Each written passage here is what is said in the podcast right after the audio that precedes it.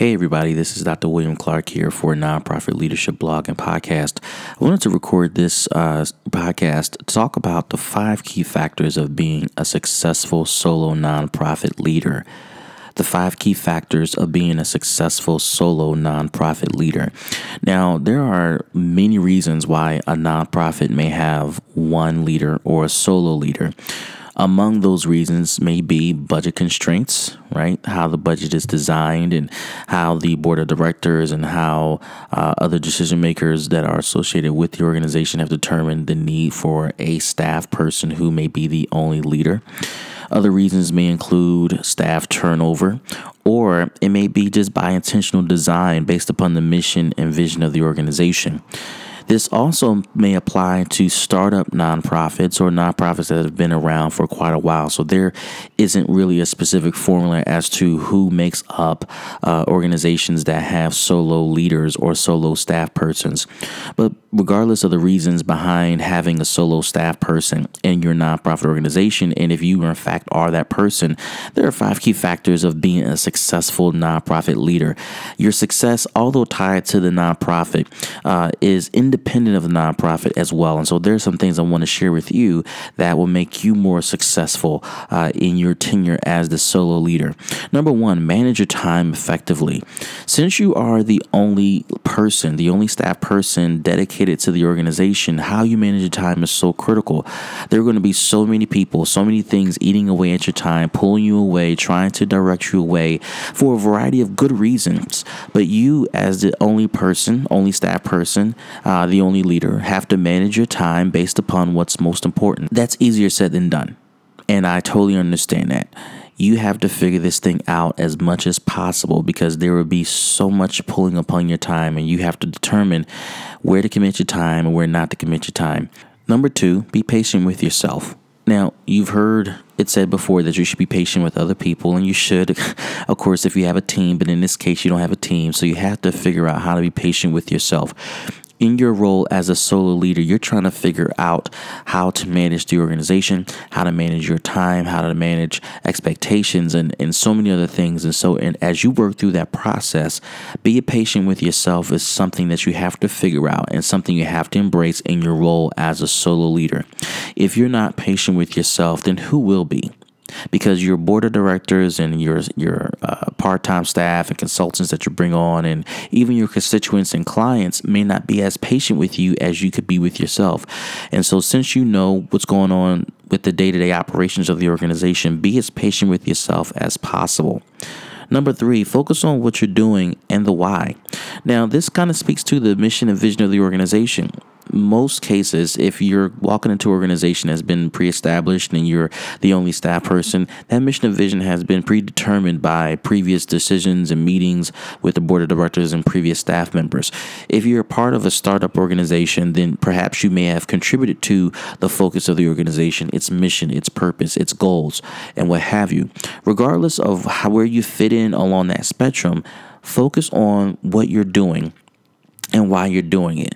You're doing certain things because the mission calls for it. You're doing certain things because your goals call for it.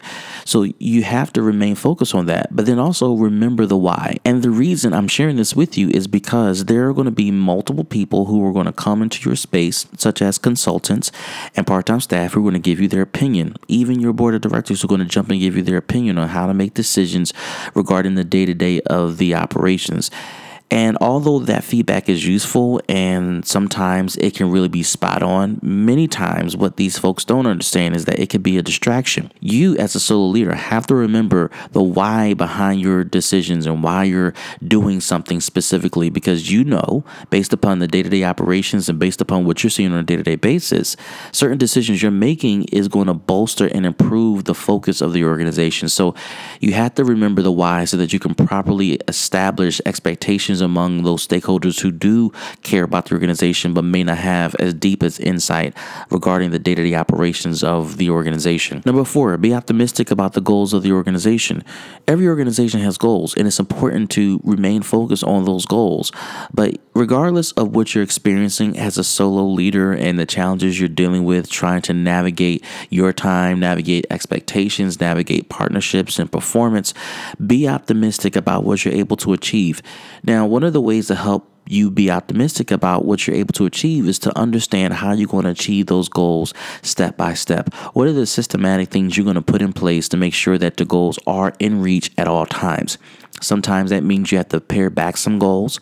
That means sometimes you have to put some goals into the next year's plan. Sometimes that means you have to uh, share goals with other organizations or other partners so that you can get things done. Sometimes you may have to hire a consultant or part time staff if your budget allows it to help achieve some of the goals. Regardless of what you have to do, be as optimistic as possible about the goals of the organization because it really depends upon your ability to lead the organization, lead the constituents, lead your volunteers volunteers, lead your your uh, board of directors, and lead also uh, your your customers along the way. So remain optimistic. Number five, diversify your funding sources. Now this is one of those areas where it's easier said than done, but nonprofits typically are funded by grants and in some cases uh, donations.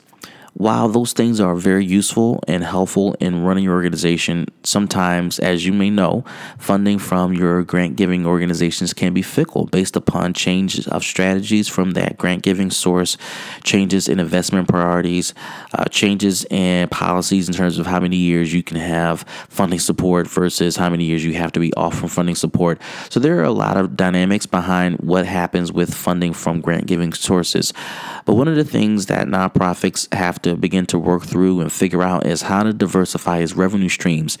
Albeit you want to continue to maintain your status to so that you can obtain uh, grants uh, from various sources, but you want to also explore how you're able to earn revenue that can further support your mission and goals of the organization. Earning revenue is simply figuring out what your organization does well and how you can charge a fee, whether it's in the nonprofit space or in the for profit space, that can add to your bottom line. This diversity diversification of your resources is a process that you have to work through. Is not something you can just flip on one day and boom, there it is. It is something that you have to plan for and figure out to make sure it's a good fit for your organization. But one of the things I will say is that part of figuring this out is also figuring out how to bring on additional staff persons. And at this point, if you listen to this podcast and you believe that this is speaking to your situation, that might not be in the cards for your organization at this time. But it's something that you to need to think about uh, as you start to figure out how I can be more successful. Because the more I can diversify resources or at least begin that process, the more I'm able to figure out how I can change my time usage, how I can bring on new staff persons to take on other responsibilities and therefore expand the capacity of the organization. This is Dr. William Clark from the Nonprofit Leadership and Blog Podcast. Stay tuned to our websites for more resources regarding nonprofit leadership and change management.